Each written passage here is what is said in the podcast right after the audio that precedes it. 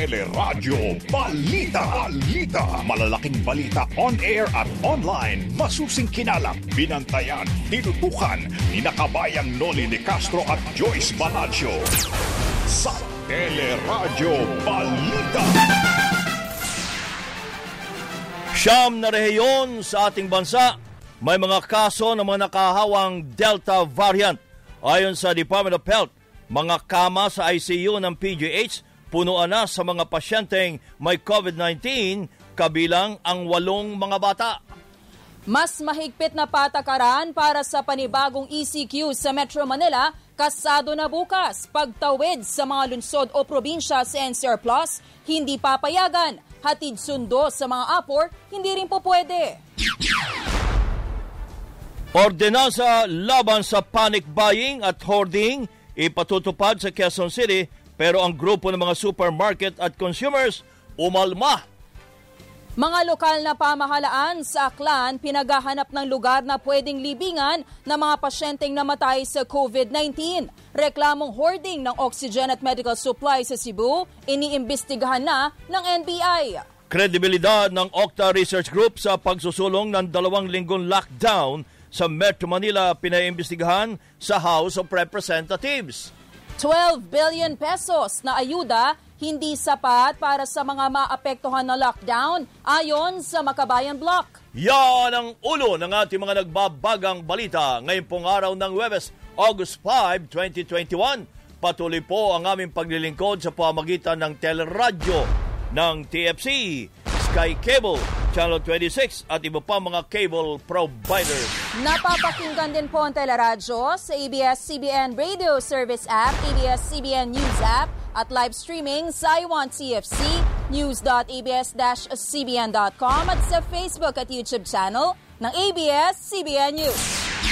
At kasama natin tuwing umaga ang ating kabalitaan. Ako po si Joyce Balancho. Ako naman po ang inyong kabayan, si Nolly Di Castro. Kami po mag-atid sa inyo ng ating mga nagbabagang balita. Ipinahayag ng Department of Health na siyam na rehiyon na sa ating bansa ang nakapagtala ng mas manakahawang Delta variant. Ayon kay DOH Chief Epidemiologist uh, Aleta de Guzman, isandaan at anim na na ang local cases ng uh, Delta variant na naitala sa naturang mga rehiyon kabilang ang apat na po at pitong kaso sa Metro Manila, tatlumpu at dalawa sa Central Visayas, dalawampu at walo sa Calabarzon at dalawampu sa Central Luzon. Nakapagtala rin ng labing apat na kaso sa Northern Mindanao, sampo sa Eastern Visayas, tiglilimang kaso sa Ilocos at Western Visayas at apat sa Davao. Ayon pa kay Di Guzman, 23 probinsya rin ang nasa critical hanggang high level ang uh, healthcare at ICU utilization rate dahil sa dumadaming pasyente na tinatamaan ng COVID-19. Umaasa naman si Di Guzman na makatutulong ang panibagong ECQ para labanan ang pagkalat ng Delta variant. May ilang bata na po ang nakakonfine sa Philippine General Hospital dahil sa COVID-19. Sinabi sa teleradyo ni Philippine General Hospital spokesperson Dr. Jonas Del Rosario na puno ngayon ang ICU COVID pedia beds ng pagamutan na may walong kama habang 98% na anya ang occupancy ng adult ICU COVID beds sa ospital. Ayon pa kay Dr. Del Rosario, ang mga naitatalang COVID cases sa mga bata ay posibleng sanhinaan niya na mas nakakahawang Delta variant na mas mataas na viral load, viral load kumpara po sa ibang variants of concern. Kapansin-pansin din umanong, mas malala ang kondisyon ng mga batang ginagamot sa ICU kung saan tatlo sa kanila ay intubated o yung kinabitan na po ng tubo habang ang iba ay kailangan ng oxygen supply. Bukod dito, isandaan at 54 na COVID beds na anya ang okupado sa 200 at 25 nakalaan na kama para sa COVID patients sa PGH. Po, so pag binilang mo po yung aming ICU, uh, 41 po pang adult and mga 8 pang bata. No? Sa ngayon mm-hmm. po, uh, yung sa adult po, mga 90% occupied. Yung sa PEDYA po ngayon po ay puno. May PEDYA COVID wards na ICU setup po yan. Walong beds po yan. Sa ngayon po ay walo hmm. yung batang nan, walong bata po yung nandun. Kognay po niyan si Dr. Jonas Del Rosario, ng ah, Philippine General Hospital na sa kabilang linya. Dr. Jonas, magandang umaga po. Magandang umaga po, kabayan, at sa inyong mga tagapakinig. Yun nung binabanggit ninyo mga bata, mga anong edad ho ito? Yung range po ay meron po kaming sanggol. ah, Sanggol? A, a few days old po at meron po hanggang mga 15 years old po. Ayan po ang ang age range po ng aming walong batang naka-admit ngayon sa COVID ward. Yung sanggol po, ah, saan niya nakuha naman yon? Hindi pa po masyadong klaro dahil po yung sanggol po ay positive, yung mother po ay negative. no? So, okay. ah, pero yung po sanggol na yon ay ah, na-admit po sa isang ospital Mhm. at ah, actually ang reason na na-refer sa amin ay may meron po siyang abnormality sa pag ah, sa puso no Eh, Mhm. Napakabilis po ng pagtibok ng puso at Okay. pagkalabas po ay mabilis so plano po namin na gamutin yon Oho. at ah, nung tinesting po ay may COVID po yung baby no kaya siya po ay nadala dun sa COVID ward. Opo. Ah, Opo. mula ho na magkaroon tayo ng pandemic, ah, first time ba na napansin nyo na marami yung mga bata sa PGH?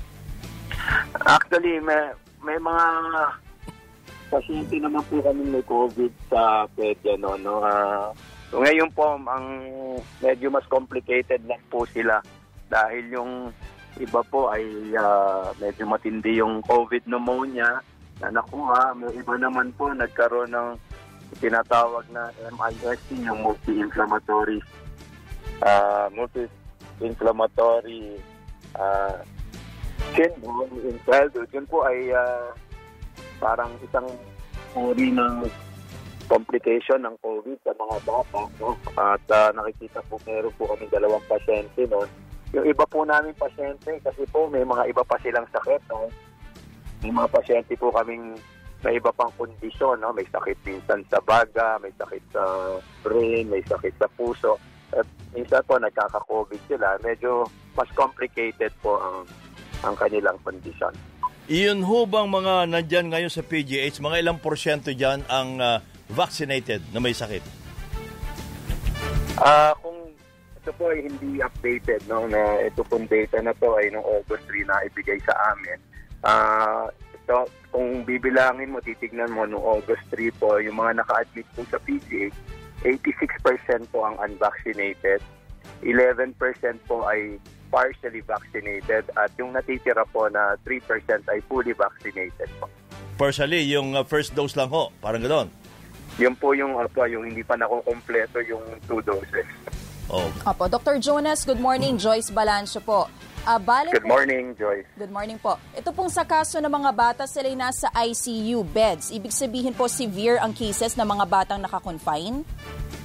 Ah, meron po dun sa kasi po ang amin pong ah, pedya COVID, no, walong beds po 'yon. ICU po ang setup noon eh, no. Kasi po ah basta may COVID ka doon ka mapupunta, no. Doon sa huling nung tinitignan ko po yung listahan, ah walo, anim po dun sa walo ay still considered na either severe or critical po. May dalawa po doon ay moderate na lang at nagpapagaling. No? Hopefully, ma-transfer na po. Pero ganun po ang setup. Tatlo po ay intubated sa ventilator. Iba po ay nangangailangan ng ah, some oxygen support po. Dito po sa 8 cases natin ng mga bata, meron po ba dito na genome sequence na po at nalaman kung Delta variant po nakatama sa kanila? Hinihintay po nga namin eh ah, yung ah, samples na aming pinadala kung ito po ay ah, confirm para ma-confirm po kung delta po o hindi. So hindi pa po namin talaga masabi kung delta. Although sa PGH po parang ang naging presumption na lang namin dahil nga po nagtataasa ng bilang ng mga na-admit ay ina pinipresume muna po na delta yung mga pasyente namin na ina-admit sa PGH para talaga mag-ingat po dahil mas nakakahawa po yung delta para sa aming mga healthcare workers. Ayun po, pagdating po sa healthcare workers nyo, meron po bang ah, nahawa mula sa pasyenteng naka-confine sa inyong ospital? Wala pa, well, ah, wala sa aming pag, ah, usually po ang aming mga healthcare workers na nagkakaroon ng COVID ay hindi po dahil sila ay nahawa doon sa mga COVID patients eh. Ah, pag tinitignan po namin, ah, yun po ay usually nakukuha nila somewhere else, no? minsan sa community po ah, o minsan ay na-expose sila sa iba nilang co-workers pero hindi po dahil naawa sa pasyente. Mhm. Ngayon po, ah, nababanggit po ninyo, punuan ang ating mga pedia beds and even yung sa adult ICU beds. Kaya pa po ba natin tumanggap ng COVID patients o maitataas pa ba natin ang ating ah, bed capacity?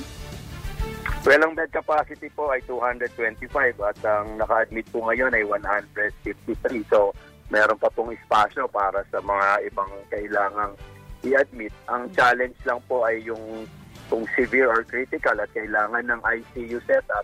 Yun po ang medyo challenging dahil puno, medyo puno po ang, well, sa sa adult po ay puno po ang ICU at ah, medyo nahirapan po kaming tumanggap ng ganon. No? Ah, sa PEDYA po kasi yung 8 beds lang po ang naka-allot sa PEDYA ward slash ICU setup namin.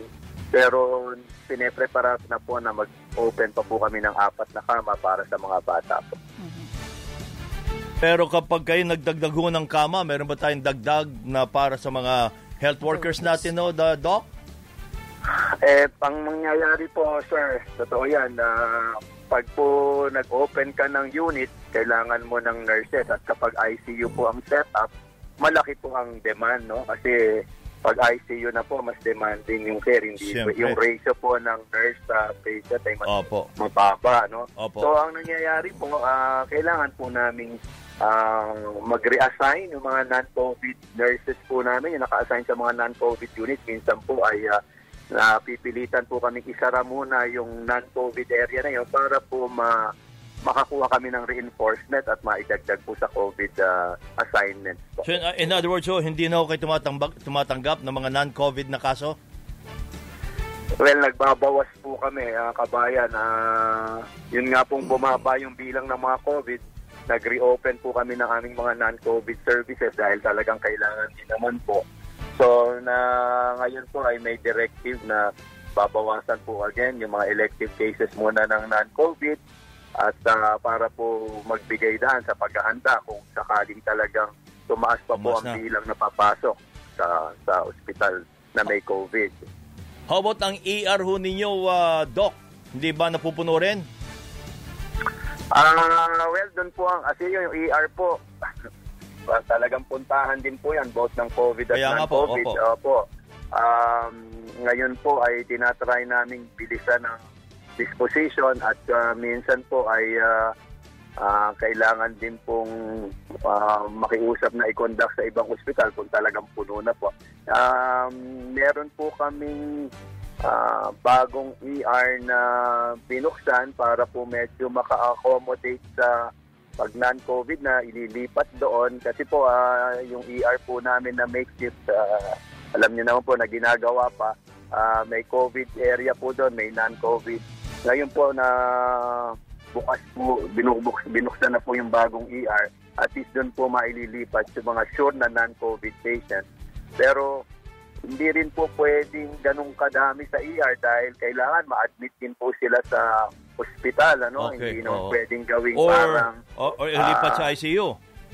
Opo, yun po ang nagiging issue. Kaya yung iba po na lalo na kung non-COVID na emergency, minsan kailangan ng ICU, hindi po namin matanggap yung mga gusto i-transfer sa PCH. no? Opo. Dahil puno na rin po yung ICU. Kaya pag puno po yung ICU, hindi po mailipat. Nandun po sila sa emergency room. At ayaw naman po namin na ganong setup na kailangan nila ay ICU and yet nasa Nasa emergency ER. room pa Pero sila po. may Opo. mga kaso nga po na namamatay na sa ER dahil po puno na ang ICU, hindi na naililipat. May may mga ganun pong pagkakataon, no? Ah, kaya nga po ang aming sinasabi sa marami ay huwag nyo basta-basta dalhin sa PG kung hindi coordinated po yung transfer dahil kung kawawa po yung patient kung pagdating po sa emergency room ay wala naman po palang paglalagyan. Naku, paano ho yun? Kung ah, hindi ho pwede sa PGH, ay saan pa pwede? Oo nga po. Eh, well, ah, sa ngayon po ang aming directive is ah, basta po life and limb threatening emergencies po ay ah, amin pong ah, sasagutin sa PGH dahil siyempre puntahan po kami. At ah, yun naman po mga COVID na pasyente, kami po ay COVID referral center. So as much as we can, hanggang kaya po ng aming ah, capacity ay Aha. tatanggap po kami ng pasyente. Mhm. Kaya pa po ba ng inyong Yung- mga gamit? Oxygen supply, ventilators? May oxygen ho ba kayo? Meron pa naman po, ah, hindi pa naman po kami nauubusan ng supply na. Uh, nag-replenish naman po kami ng ganong supply at ah, yung isa pong in demand ay high flow machine, high flow oxygen machine ay ah, nakahanda po sa aming mga COVID patients. No? Ah, mas marami po actually ang nangangailangan ng high flow oxygen kesa yung ma-intubate eh, sa ventilator. So talagang oxygen po ang isa sa pinaka kinakailangan sa panahon po ng COVID. Doc, maraming maraming salamat po sa pagkakataon and good morning. Opo, ah, gusto ko lang pong uh, hingi ng pagkakataon Yes na po. explain sa public kasi po kahapon para nagkaroon ng, ng kumakalat na viral na post at ah, yun po ay na-attribute sa akin na ang pagkakatagpi po ng post ay ah, yung mga bata po ay ah, ah, may COVID at medyo mas maluba. Totoo naman po yun dahil yun po ang napansin namin na medyo mas ah, may sakit yung aming mga pasyente sa COVID. Kaya lang po ang inaccurate pong lumabas ay parang sinabi na marami pang bata or ah, na nasa ospital o sa bahay na critical na kailangang ipasok sa PCH. Hindi po totoo yun. Hindi no? po totoo. So ayoko lang pong, ah, gusto ko lang pong linawin sa publiko na hindi naman po kami nananakot at pinalalabas na laganap na ang COVID sa mga bata. Kundi po sinasabi namin na nagkaka-COVID po ang ating mga anak at kaya kailangan po nating Opo. mag-ingat. Opo. Ang hindi lang nyo sinabi, eh may mga bata pa na nasa bahay na may sakit. Opo, kasi Wala yun, wala nila, yun. Kasi napagduktong po nila yung sa adult at sa pet. Iyon, okay. May mga adults po na gusto magpalipat sa PJs pero ah, naghihintay po silang ma-transfer po. Oo. Akala po ng mga iba ay yung po ay mga bata, Bata na... pa rin. Oo. Opo, opo. Opo. Maraming Yan salamat lang po, Doc, and uh, good morning. Ingat. Maraming salamat. Ingat po tayong lahat. They, si Dr. uh, Jonas Del Rosario ang tagapagsalita ng Philippine General Hospital. Samantala, hindi garantiya ang malakas na resistensya o pangangatawan laban sa Delta variant. Sa panayam ng teleradyo, sinabi ni Dr. Anna Ong Lim, pediatric infectious, infectious diseases uh, expert at membro ng DOH Technical Advisory Group, kahit malakas ang katawan, pwede pa rin tamaan ng Delta variant dahilan sa dami ng tinatawag na viral load nito. Ah, dahil bago siya, wala naman sa atin ang merong natural na immunity versus this. Mapwera na lang kung nagkasakit ka na dati at meron kang antibodies or ah, meron kang vaccine. So, um, kahit malakas yung katawan mo, hin- hindi natin pwedeng gamitin yun as our basis to say na, ay, kakayanin niya ng katawan ko. Walang guarantees. Hindi rin makukuha sa damit ang uh, Delta variant na nakatabi sa sasakyan ang virus o kaya naman ay mula sa delivery product. Paliwanag ng eksperto sa kamay pa rin dadaan ang anumang virus kaya importante ang madalas na paghuhugas ng kamay. Habang mahalaga rin may suot na face mask at face shield para kung may babahin o uubo na posibleng may Delta variant sa isang sarado o kulob na lugar ay may protection tayo.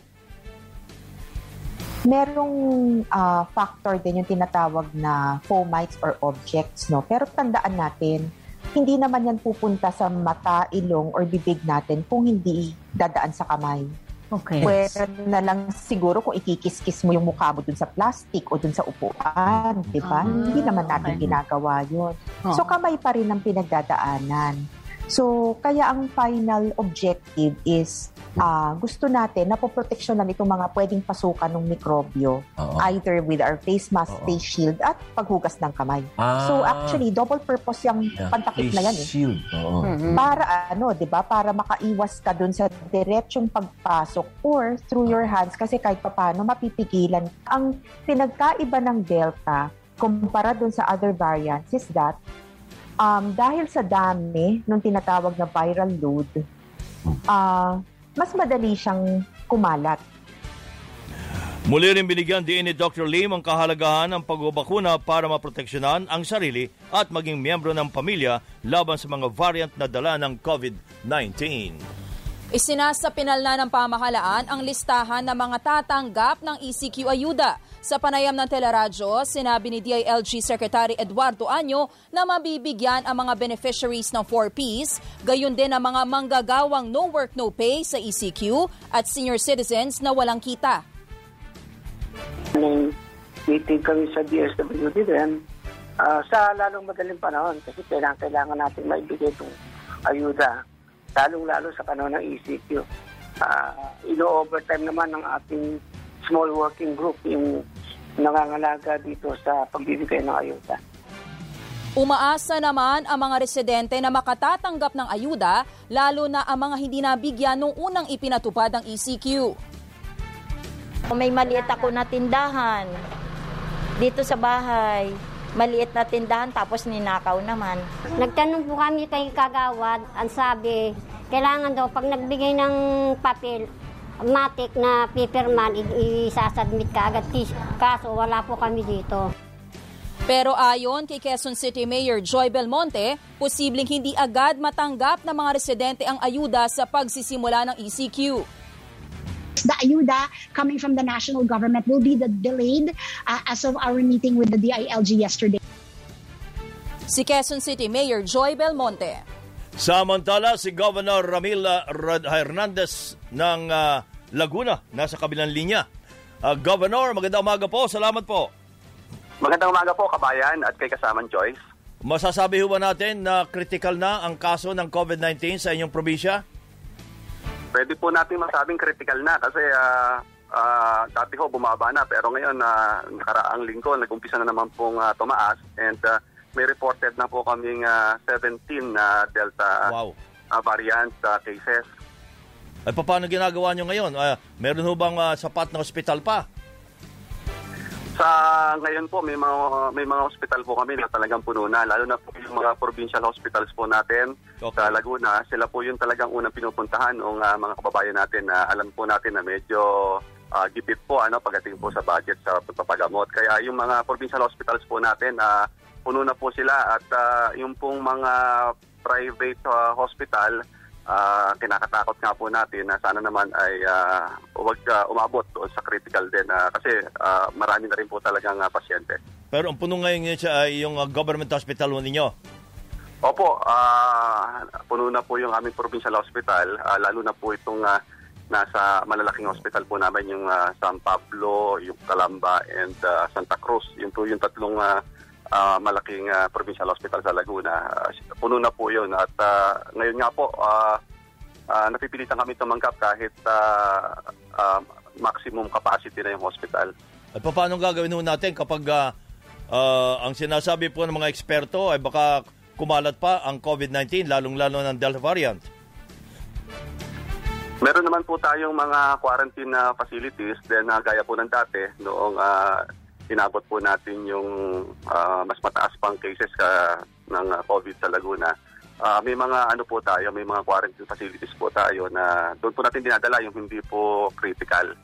And uh, kapag talagang uh, walang-wala na, syempre, nandiyan naman po ang national government. May mga quarantine facility rin po national government. Doon po natin dadalhin. Opo, Governor, uh, good morning. Joyce Balancho po. Opo. Opo, good morning. Uh, wala po bang uh, napagkakasundoan na po ang mga governors at least sa Calabarzon na i-recommend sa IETF na pwede kayo masama sa ECQ kasi marami na rin pong uh, kaso ng Delta even outside of NCR? Actually, nagkaroon na po kami ng consultation uh, attended by the uh, DOH and uh, DILG, lahat po ng uh, uh, governors po ng uh, Calabarzon and uh, City Mayor ng Lucena.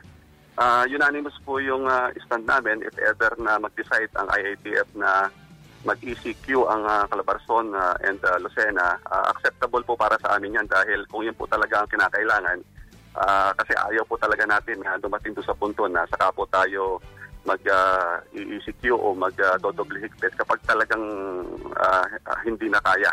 So ngayon pa lang po, dapat uh, sa tingin ko, uh, agapan na po.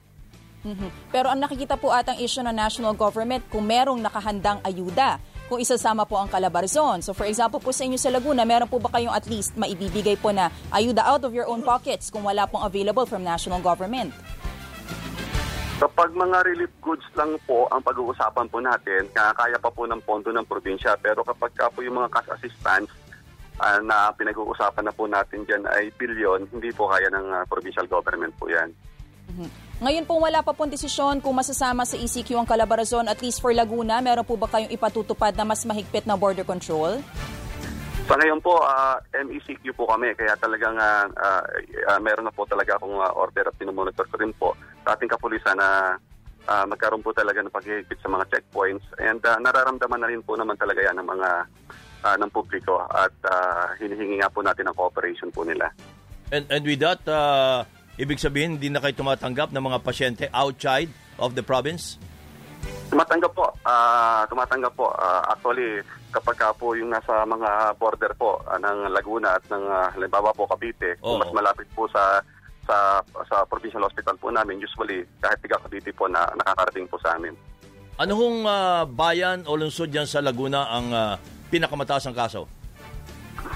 Sa ngayon po, pinakamataas po yung Calamba City kasi Calamba ito po yung pina, ah, ito po yung may pinakamalaking population and ah, marami pong ah, mga pabrika po dito, mga industrial area. Okay. Yung mga Delta cases po ninyo na natukoy sa inyong probinsya, ito yung local transmission po ba o galing po sa labas ng Laguna? Local transmission po siya and uh, yung po ng mga ah, ah, na-discover na Delta cases po sa Laguna, lahat po sila ay nag-negative na sa test. Kasi nga po, ah, aware naman po tayo na after 3 weeks pa bago malaman kung anong variant. Then, ang naging order ko po, ah, lahat po ng may close contact doon sa, sa labing walo ay mag-contact tracing uli and uh, yung immediate family ay uh, ipa ipa-test uli ano po PCR test. And uh, ginawa naman po 'yon ng ating uh, provincial health office and uh, so far naman po uh, negative. Ang nakakatakot lang po baka doon sa labas baka po doon po meron pa Okay. Maraming salamat po, Governor, at ah, good morning. maraming salamat din po mabuhay po kayo Mabuhay din po kayo si Governor Ramil Hernandez ng Laguna. Samantala, kukunin umano sa sobrang kita ng mga government-owned and controlled corporations o GOCCs ang pondo para sa panibagong ayuda ng mga naka-ECQ sa Metro Manila. Ayon kay Finance Secretary Carlos Dominguez, sapat ang excess o sobrang kita at hindi daw kailangang i-realign ang budget para mapunduhan ang ayuda sa ilalim ng Social Amelioration- Program o SAP.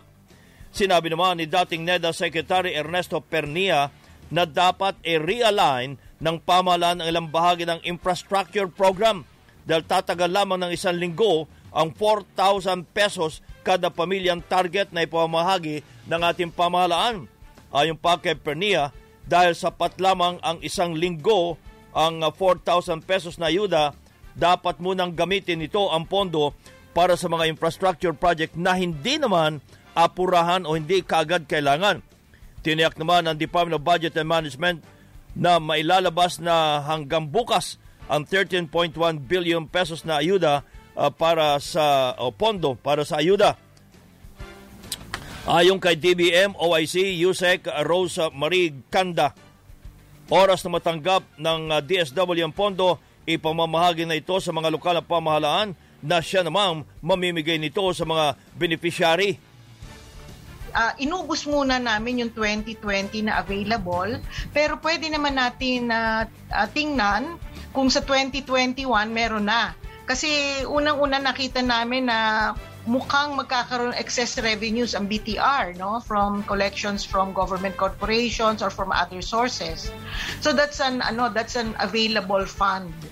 Iginit naman ng Makabayang Black na hindi sapat ang mahigit sa 12 billion pesos na pondo para sa ayuda ng mga maapektuhan ng dalawang linggong lockdown sa Metro Manila at Karatig Lalawigan. Sinabi naman ni Bayan Muna Congressman Carlos Arate na kukulangin ng ayuda para sa mahigit 10 milyong residente at kailangan ding maghanapan ng mga karagdagang pondo. Minamadali na ang pamamahagi ng quarantine passes sa ilang barangay bago ipatupad ang ECQ sa Metro Manila. Sa Quezon City, marami ang humihingi ng quarantine passes pero may mga tinanggihan kabilang na ang mga senior citizen. Hingi sana ako kung lalabas. Pag-utos na lang daw po ako. Mga pamangking ko may trabaho din. Ngayon no, nakadalawa, total of nine. Mahirap bigyan kasi yung mga sektor na yan, yung mga edad na yan, eh, labis na vulnerable. Sa Barangay E. Rodriguez, kasama ang vaccination card sa listahan ng requirements para makakuha ng quarantine pass. Bakit po kasama sa requirement yung vaccination card dyan sa para sa quarantine pass? Para sa ganun, ma'am, ang lahat ng mga lumabas ay ligtas po. Sa Pasay City naman, sisimulan na rin ang pamamahagi ng quarantine passes. Mga host na pupuntahan namin, eh, isa lang bibigyan namin ng eh, isang pwedeng lumabas. Anong nakapangalan dun sa quarantine pass, yun lang ang pwedeng lumabas. Habang sa San Juan City, nilinaw ng lokal na pamahalaan na hindi kailangan ng quarantine passes ng mga authorized persons outside of residence o APOR.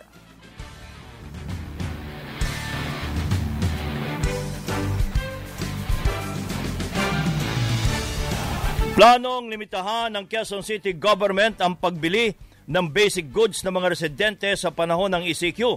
Inatasan na ni Mayor Joy Belmonte ang Business Permits and Licensing Department ng Quezon City na ipatupad ang ordinansa na naglilimita sa pagbili ng mga pangunahing pangangailangan sa panahon ng kalamidad at iba pang emergency situation. Ang katwiran ni Mayor Belmonte, dapat maiwasan ang panic buying at hoarding para mabigyan ng ang lahat ng pagkakataon na mabili ang kinakailangan supply. Pero ayon sa grupo ng mga supermarkets, hindi na kailangan magpatupad ng ganitong ordinansa. Si Mayor, sinabi sa teleradyo ni Steven uh, Kua, Pangulo ng Philippine Amalgamated Supermarket Association, na mismong ang mga supermarkets na ang otomatikong nagkukontrol sa panic buying sa pamagitan ng paglimita sa dami o bilang ng mga pwedeng bilhin ng isang customer. We don't need an ordinance for that, okay? Kasi automatic ang tindahan, ang isang negosyo, will limit kapag kailangan mag-limit. At ba't nagli-limit? Para mapagbigyan lahat ng mga households na nangangailangan. Sinabi din sa teleradyo ni Consumer President Attorney Vic Dimagiba na tiniyak naman daw ng pamahalaan at mga manufacturers sa pamagitan ng DTI na sapat ang supply ng mga produkto kaya ipaubayan na lang natin sa mga consumers ang desisyon. Ang mas mainam at gawin ay bantayan ang presyo ng mga bilihin habang ECQ. Hayaan na lang po natin yung market ang mag-dictate kung hanggang saan yung mga consumers na uh, depende sa budget nila kung ilan ang kanilang dapat bilhin. Pero kami po ay uh, hindi sang-ayon kung magkakaroon ng limitasyon sa pagbili ng ilang produkto. Ilabang Consumer President Attorney Vic Dimagiba.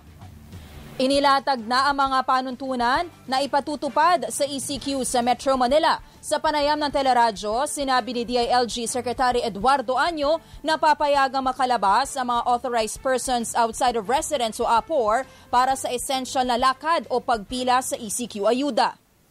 Yung mga manggagawa naman, mga valid, valid IDs at or documentation na inisyo ng mga establishment na pwede mag-operate under ECQ at uh, ano pang uh, proof of evidence na pwede silang magbiyahe. Sinabi naman sa teleradyo ni PNP Chief Guillermo Eliazar na hindi napapayagan ang pagtawid ng lungsod o probinsya sa NCR Plus. Bawal na rin ang hatid sundo ng mga apor mula sa bahay hanggang sa trabaho dahil sapat naman umano ang pampublikong transportasyon sa panahon ng ECQ. Ibig sabihin nito, hindi po pwedeng sunduin o ipagmaneho ng isang hindi apor ang isang apor na papasok at uuwi mula sa trabaho. Ngayon po, kung ikaw ay workforce apport, eh hindi ka po pwede magpahatid kung hindi ka marunong mag-drive. Ito po yung pwedeng abusuhin eh. Ano ba naman yung Correct. nagdadrive ka na mag-isa ka lang sa sakyan?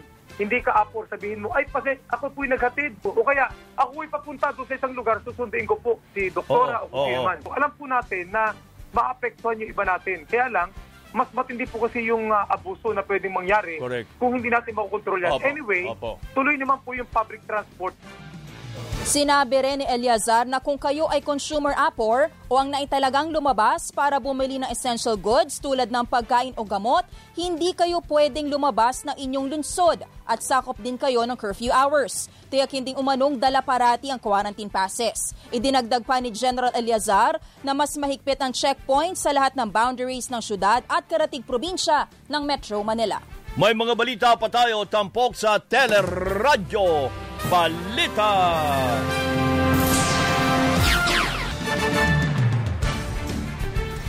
Patuloy po ang ating mga balita.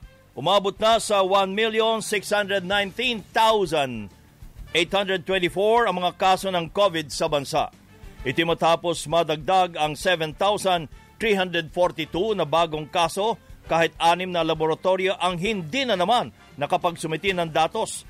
Sa naturang bilang 28,231 ang namatay habang mahigit sa 63,000 pa ang aktibong kaso. Maliban sa Metro Manila, nakitaan din ang pagtaas ng COVID cases ang ilan lalawigan, kabilang dito ang Bulacan at Cavite na pinakamabilis ang pagkalat ng virus. Sinabi naman ni DOH Epidemiology Bureau Director Dr. Aleta de Guzman na apat na probinsya rin sa Calabarzon ang nakapagtala ng Delta variant. We saw that for yesterday, the top regions where we have these new cases are NCR with almost 1.4 uh, 1,400 cases, followed by Calabarzon, Region 7, 3, and 6. And part of the top areas with new cases are Cavite, Cebu City, Bulacan, Ilocos Norte, and now Quezon City. Ayon naman kay Bulacan, Governor Daniel Fernando na napupuno na ang mga hospital bed sa lalawigan dahil sa pagsipa ng mga kaso ng COVID. Ayon kay Fernando, kahit inilaan na nila sa COVID-related cases ang Bulacan Medical Center at Bulacan Infection uh, Control Center, okupado na maging ang itinayong extension ng uh, BICC o Bulacan Infection Control Center na may uh, dalawang daang kama. Bagamat may ilang paanyang bakante, kapos naman sila sa medical staff. Kaya umapila ng dagdag na healthcare workers ang gobernador. No. Ang kulang namin talaga ay mga doktor at nurses. Diyan kami talaga kinukulang, kaya nangihingi kami ngayon ng tulong. Kaya kanina, gumawa ko ng letter, letter dun sa PNP na baka meron silang mga medical staff, Yes, sa, sa, PNP. sa DepEd, baka meron silang medical staff. Total, yung DepEd, hindi naman sila nagpe-face to face. Baka pwedeng yung nurse muna na nila ay maibigay sa amin. Binanggit naman ni Fernando na pinatindi pa nila ang pagpapatupad ng checkpoints sa mga border nito sa Pampanga at Metro Manila bilang pag-iingat na rin sa pagkalat ng Delta variant. Pinaiimbestigahan na ang sinasabing hoarding ng mga oxygen tank at iba pang medical supplies sa Cebu sa harap ng banta ng Delta variant. Ayon kay PNP Chief Guillermo Eleazar, inatasan na niya ang Cebu City Police at Regional CIDG na makipag-ugnayan sa DTI Office sa Cebu matapos ang panawagan ni Cebu City Vice Mayor Michael Ramos sa PNP at sa DTI na busisiin ang report. Tiniyak naman ni Justice Secretary Menardo Guevara na tutulong ang NBI sa investigasyon. Tutugisin niya ng NBI ang mga hoarders, hindi lang sa Cebu kundi sa iba pang lugar na mataas ang kaso ng COVID-19. Tiniyak naman ni DTI Central Visayas Director Maria Elena Arbon na bukod sa sa- sapat na supply ay babantayan din po nila ang presyo ng medical grade oxygen. na napakamahal ngayon.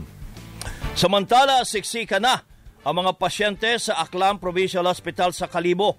Dahil dito mga emergency cases na lang ang kayang tanggapin ng ospital.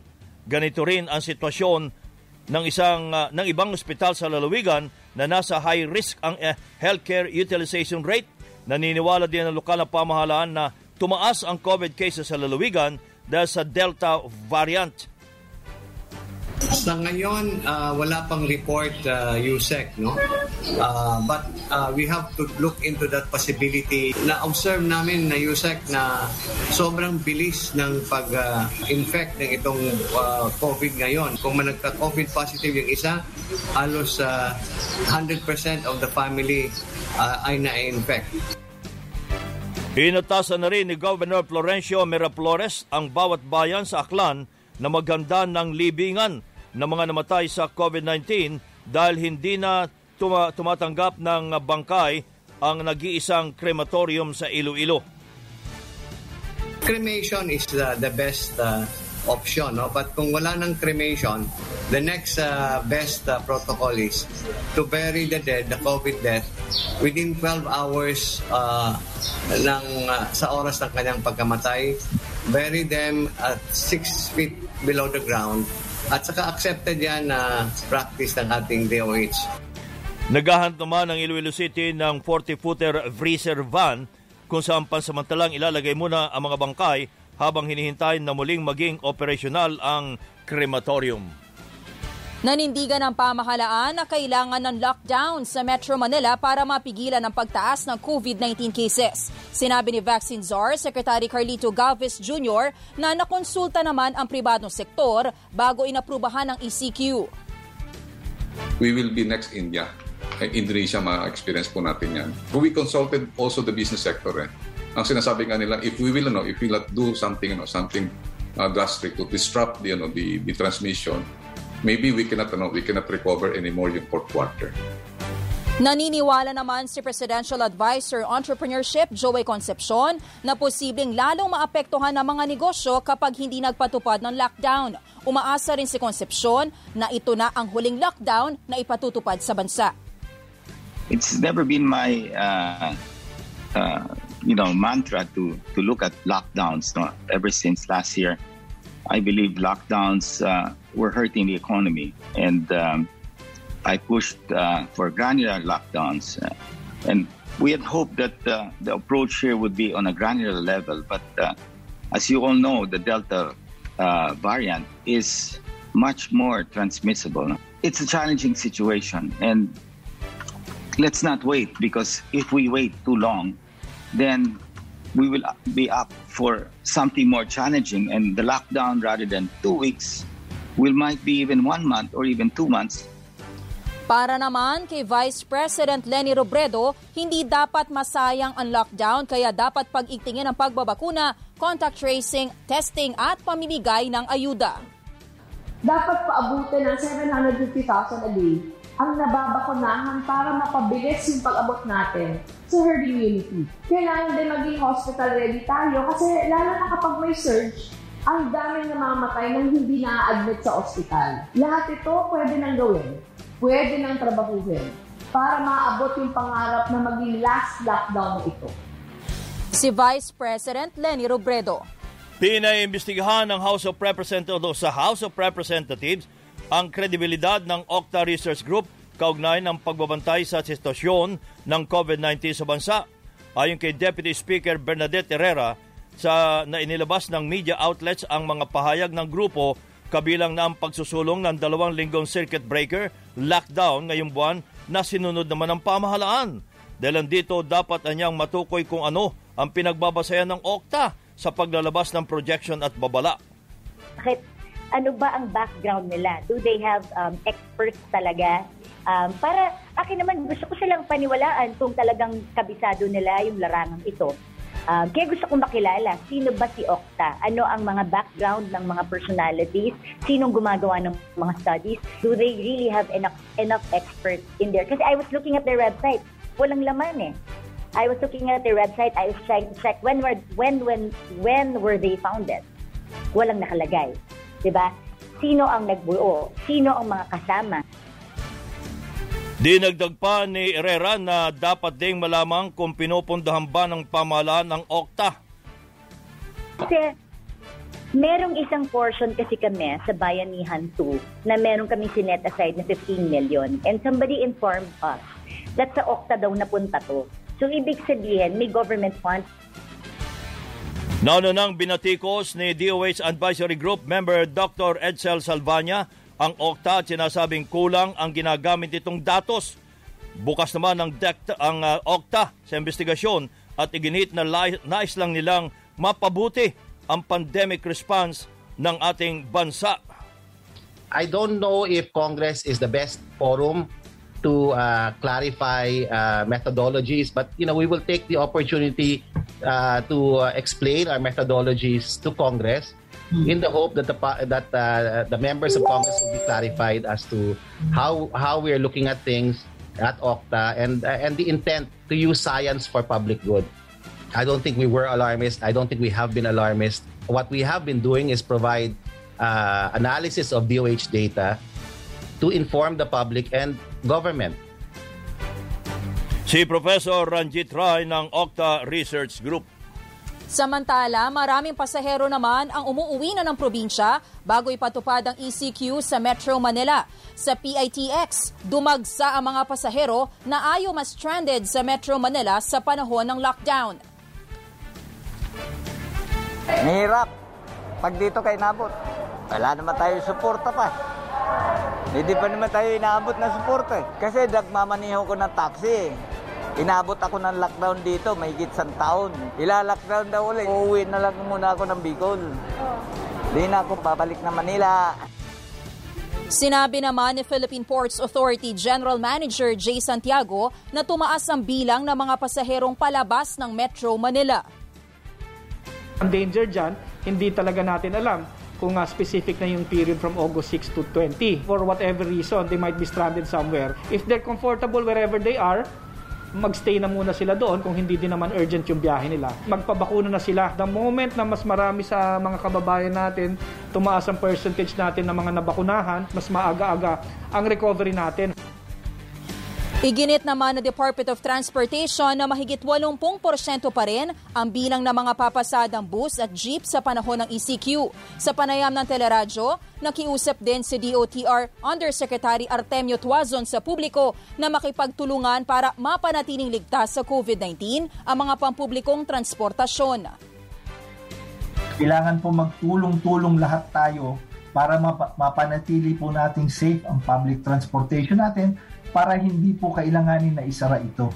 Kasi po pag nagkaroon tayo ng outbreak sa public transportation, mapipilitan po kaming maghigpit ulit at magsara. Si DOTR Undersecretary Artemio Tuazon Jr.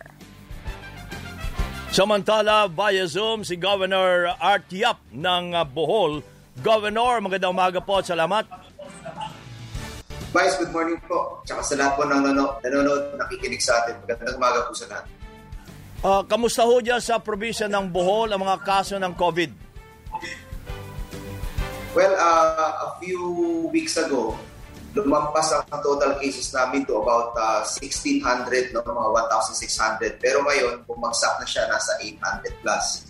Pero kahit na mga 800 plus cases ang Bohol ngayon, ang binabantayan namin yung critical care uh, utilization sa mga facilities namin dahil medyo mataas pa rin.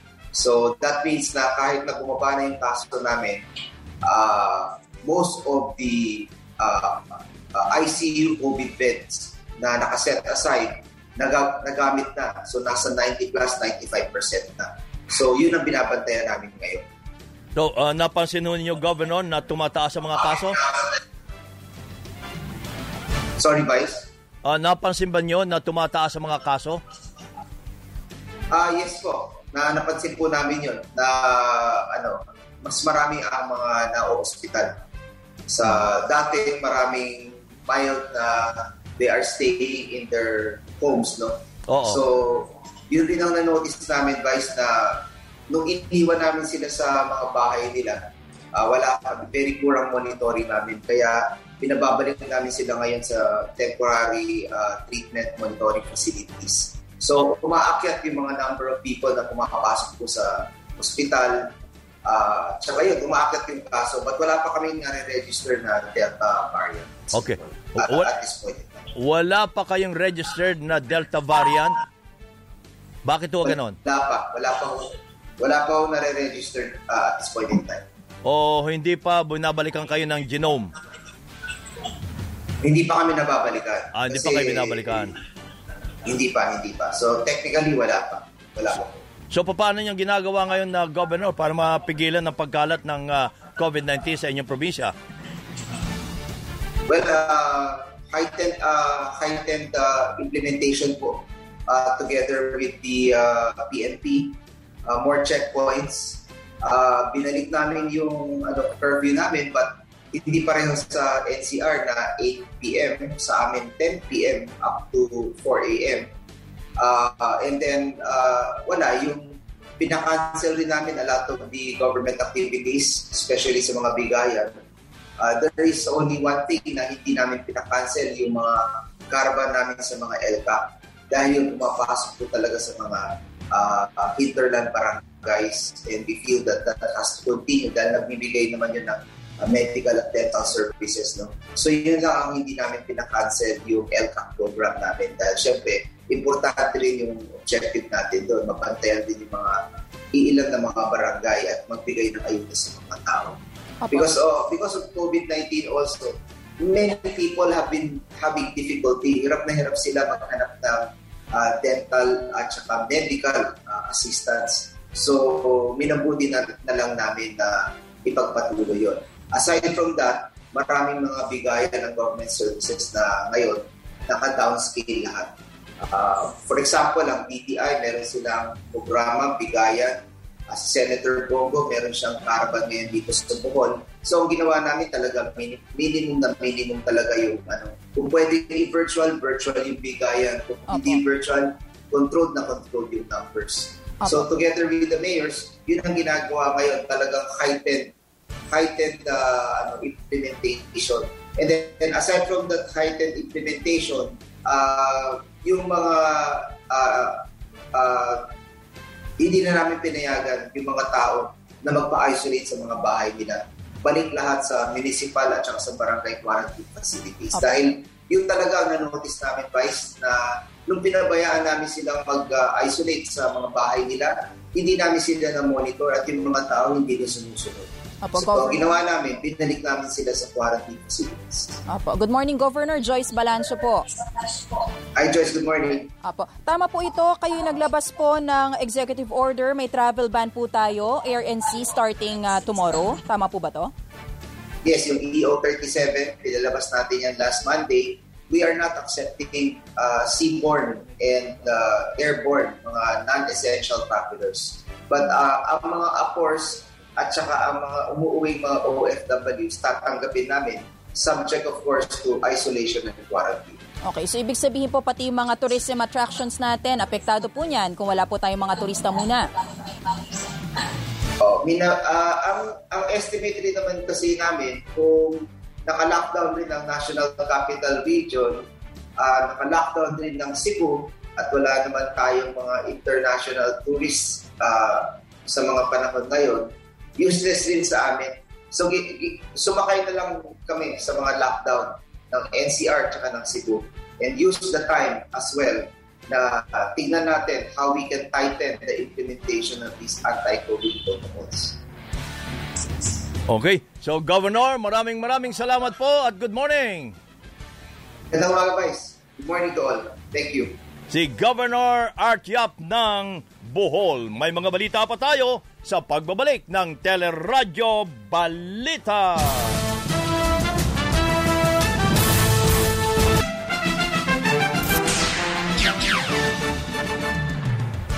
Samantala, hinimok ng isang health expert ang publiko na magsagawa ng sariling lockdown sa kani-kanilang pamilya ngayong tumataas na naman ang kaso ng COVID-19.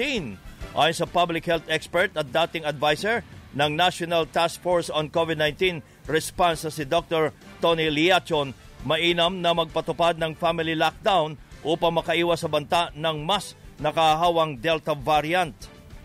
Even at the house, may I suggest na mag-wear ng mask ng mga tao pagka tayo ay uh, magkakatabi.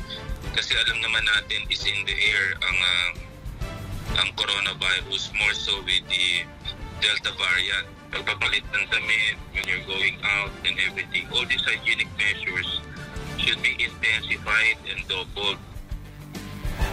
Bukod naman sa pagkain, inihikayat din ang pag-iimbak ng mga gamot, hygienic protective gears, vital signs equipment at pagtatabi ng contact number ng inyong doktor para sa emergency. Pinaalala rin ni Liachon ang kahalagahan ng pagsunod sa health protocols upang makaiwas sa virus habang payo din ito na dapat ang bakunadong miyembro lang ng pamilya ang lalabas kung may kailangan sa kasuin ngayong panahon ng panibagong ECQ. Suspendido ang ilang transaksyon sa mga ahensya ng pamahalaan kasabay ng panibagong ECQ. Kabilang na dito ang voters registration, licensing at registration sa LTO, gayon din ang mga transaksyon sa Department of Foreign Affairs. Dahil dito, marami ang humabol para makapagparehistro sa COMELEC at LTO, gaya ni na Aling Juliet at Mang Eugenio. Dati kasi nagtatrabaho ako eh, kaya ngayon lang kami nagka, nagkaroon ng oras na magparehistro. Magtiis na lang nito. Kanina pa nga, eh, tiisin na lang yung pila para sa ating bansa, para makaboto naman tayo, para hindi masayang. Pag nag-lockdown yan, di next year ko na pa ano, parehistro, hindi ko muna gamitin yung motor. Eh doon na lang, stock lang muna sa bahay. Talagang ganun eh, wala naman tayong magagawa eh. Ginagawa naman ang paraan ng mga ahensya para maibsan ang epekto ng panibagong ECQ, gaya ng COMELEC na pinag-aaralan kung pwedeng gawing automatic reactivation sa mga botanteng na bigong makaboto ng dalawang beses. Ito'y matapos i-anunsyo na malabo mapalawig pa ang registration na magtatapos na sa September 30. Bukas din ang DFA Asiana at apat na off-site centers para sa may confirmed appointment ng August 6 to 20. Full on-site capacity naman ang government health and emergency frontline services, laboratory and testing, border control at iba pang critical services. Habang fully operational rin po, pero on skeletal workforce ang iba pang tanggapan ng pamahalaan. Sinita ng Commission on Audit ang DILG dahilan sa mahigit na 400 milyong piso na pondo ang hindi pa ano nagagamit para sa pagtunto ng COVID-19 pandemic sa inilabas na COA report natuklasan sa inilaang mahigit na 3 bilyong pondo sa kagawaran para sa COVID response, 447.6 million pesos ang hindi nagagamit na pera na nakalaan sana sa mga contact tracers habang kinukulang tayo ng mga contact tracers at pagbili ng mga gamot at medical equipment. Hinihintay pa ng COA ang katugunan ng DILG Central at Regional Office kaugnay sa naturang report. At yan po ang kabuuan ng ating mga balita ay tinampok sa Teleradyo Balita. Ako po si Joyce Balancho. Ako naman po ang inyong kabayan si Nolly Di Castro. Kami po ay nagpapasalamat. Nag-iwan muna ng isang magandang umaga. Bayan!